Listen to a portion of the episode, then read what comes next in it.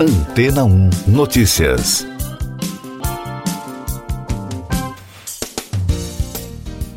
Bom dia. A BBC destacou como as corridas virtuais de Fórmula 1 estão ajudando as maiores equipes do mundo a identificar talentos em ascensão e conquistar novos fãs. O piloto escocês Lucas Blakely é considerado um superastro das corridas virtuais. Ele virou celebridade dos jogos ao vencer o campeão de Fórmula 1 Sebastian Vettel. O confronto da dupla na Corrida dos Campeões em janeiro foi considerado pela reportagem o exemplo mais recente de como as linhas entre os mundos real e dos jogos na modalidade estão se confundindo. O lado positivo é que os chefes das equipes dizem que os ajuda a encontrar as estrelas do futuro. Lucas é atleta da equipe de esportes da McLaren ele afirmou à rede britânica que a vitória de Lewis Hamilton nos campeonatos de 2007 o inspirou ainda mais, mas o esporte era muito caro para ele entrar. Mas o então adolescente teve uma segunda chance quando a Fórmula 1 lançou seu próprio torneio em 2017, abrindo uma nova modalidade para a competição. As corridas são grandes eventos, assistidos por fãs do mundo todo em plataformas de streaming como Twitch. Segundo a empresa Definity, mais de 45 milhões de pessoas assistiram a pelo menos uma corrida no ano passado. Outras equipes como Red Bull, Mercedes e Ferrari estão prestando atenção nesta modalidade virtual do esporte, projetando estratégias para atrair novos talentos e tornando a competição atraente para um público mais amplo. Mais destaques internacionais no podcast Antena 1 Notícias. Uma mulher que passou 20 anos na prisão na Austrália foi perdoada na segunda-feira depois que novas provas indicaram que ela pode não ter matado seus quatro filhos. O caso envolvendo Kathleen Folbig, de 55 anos, foi descrito como um dos maiores erros da justiça australiana. No novo inquérito foram descobertas evidências de que seus filhos possuíam uma mutação genética rara que pode ter causado morte súbita por parada cardíaca.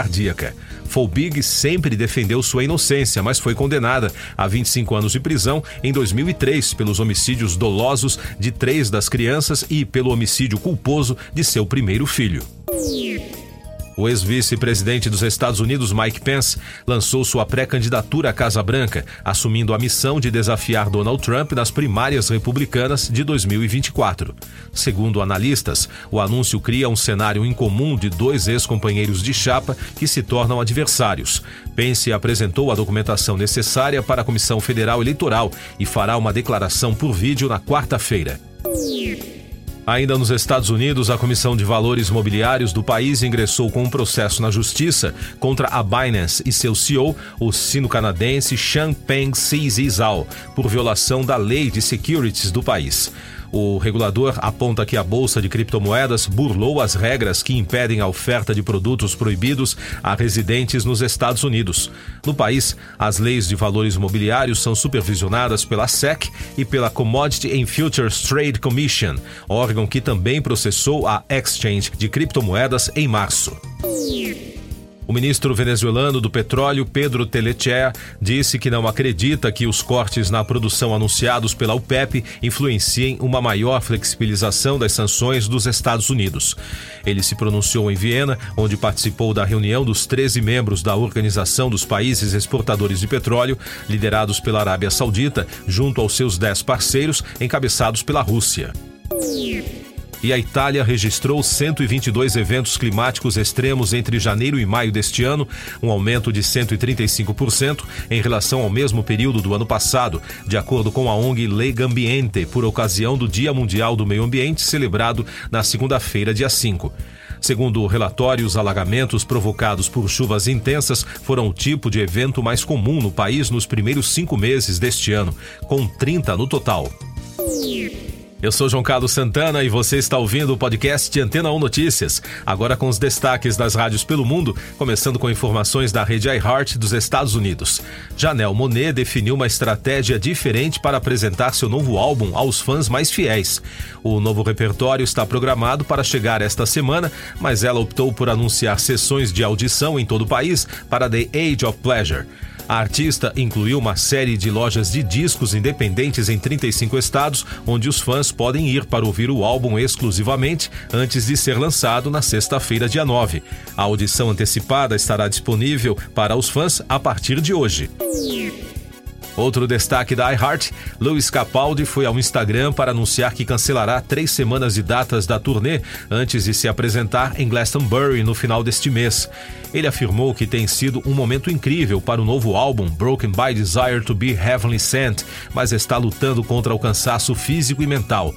O hitmaker pretende usar seu tempo de folga para ficar ao lado de seus entes queridos e recarregar as energias. Agora os destaques da BBC de Londres. A Comissão de Valores Mobiliários dos Estados Unidos ingressou com um processo na justiça contra a Binance e seu CEO, o sino-canadense Champagne Zhao, por violação da lei de securities do país. O regulador aponta que a bolsa de criptomoedas burlou as regras que impedem a oferta de produtos proibidos a residentes americanos. No país, as leis de valores mobiliários são supervisionadas pela SEC e pela Commodity and Futures Trade Commission, órgão que também processou a exchange de criptomoedas em março. E o príncipe Harry não compareceu na segunda-feira na alta corte do país, onde está processando um grupo de mídia. O filho mais novo do rei Charles III enfrentará horas de interrogatório no banco das testemunhas nesta terça. Ele será o primeiro membro da realeza britânica a depor em tribunal em 130 anos. Harry e mais de 100 personalidades estão processando a editora Mirror Group Newspaper por suposta invasão de telefones e outros comportamentos ilegais entre 1991 e 2011. Siga nossos podcasts em antena1.com.br. Este foi o resumo das notícias que foram ao ar hoje na Antena 1.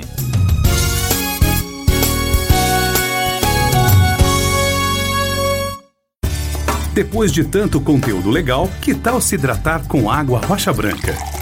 O consumo regular de água durante o dia traz benefícios para a saúde, como, por exemplo, manter a pele bonita e hidratada. Rocha Branca, da fonte direto para a sua. Depois de tanto conteúdo legal, que tal se hidratar com água rocha branca? O consumo regular de água durante o dia traz benefícios para a saúde, como, por exemplo, manter a pele bonita e hidratada. Rocha Branca, da fonte direto para a sua casa. Casa.